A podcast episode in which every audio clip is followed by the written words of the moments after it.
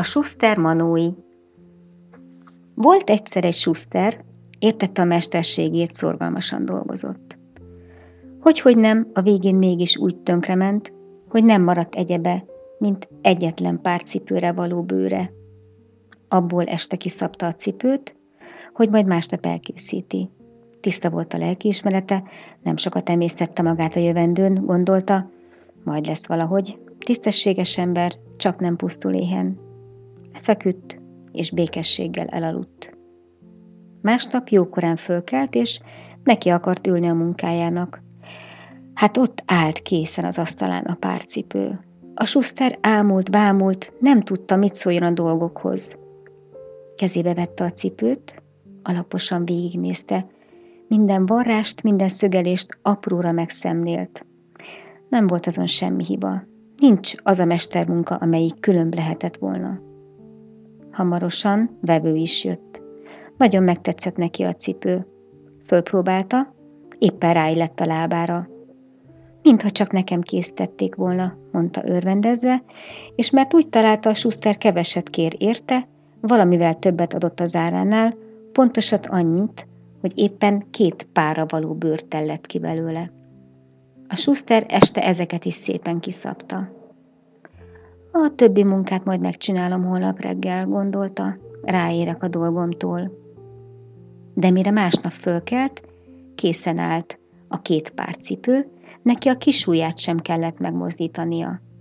Vevő is akadt mind a kettőre, jól megfizették értük, és a suszter a pénzen most már négy párra való bőrt vásárolhatott. Harmadnap reggel azt a négy pár cipőt is készen találta, és így ment ez tovább napról napra, hétről hétre. Amit este kiszabott, az reggelre elkészült. A cipész hamarosan tisztes jövedelemre tett szert, és megint jó módú ember lett belőle. Karácsony táján egy este szokása szerint ismét kiszabta a másnapi cipőkhöz a bőrt, aztán mielőtt lefeküdtek, azt mondta a feleségének. Hallod-e, lelkem? Mi lenne, ha ma éjszaka fönn maradnánk, és meglesnénk, ki az, aki ilyen szorgalmasan segít nekünk a műhelyünkben? Az asszony ráállt a dologra, hiszen maga is sokat töprengett már rajta, csak hát nem mert előhozakodni vele az urának. Mit se gyújtott, és föltette a szekrény tetejére, aztán elbújtak a sarokba, onnét figyelték, hogy mi lesz, ki lesz. Mikor a toronyban éjfélt üdött az óra, egyszer csak valami kaparászást, topogást, izgés mozgást hallottak. Az ajtó egy arasznyira kinyílt, és két kedves kismanó súrant be a szobába.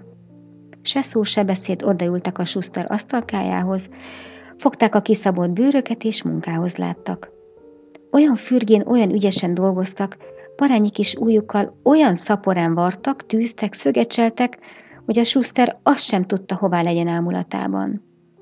A manók addig egy szempillantásra sem hagyták abba a munkát, míg a cipők el nem készültek, és fényesre pucolva ott nem sorakoztak az asztalka mellett. Akkor egyet füttyentettek, s illaberek, eltűntek. Meg kell hálálnunk ezeknek a manóknak, ha jó, hogy jó módba juttattak minket. Pucéron szaladgálnak az Isten adták. Még jó, hogy nem fagynak. Tudod mit? Varrok nekik ingecskét, kabátkát, mellényt, nadrágot, kötök nekik harisnyát, te meg csinálj mindegyiknek egy pár szép kis cipőt. Egész nap ezen dolgoztak. Az asszony kezében szaporán járt a kötőtű, csattogott az olló, készültek a kis ruhák, az ember meg a székén kuporgott, és kalapált, szögelt, forgatta, kapta fát, míg a kis cipőket meg nem csinálta. Este aztán a kiszabott bőr helyett az ajándékokat rakták oda az asztalra. Szépen elrendeztek mindent, elbújtak a sarokban, és kíváncsian lesték, mit szólnak majd a manók. Azok a szokás szerint pontban éjfélkor meg is jelentek, és tüstén dologhoz akartak látni, hanem, ahogy az asztalra esett a pillantásuk, lecsapták a szerszámaikat, és azt sem tudták, mihez kapjanak, mit simogassanak, minek örvendezzenek.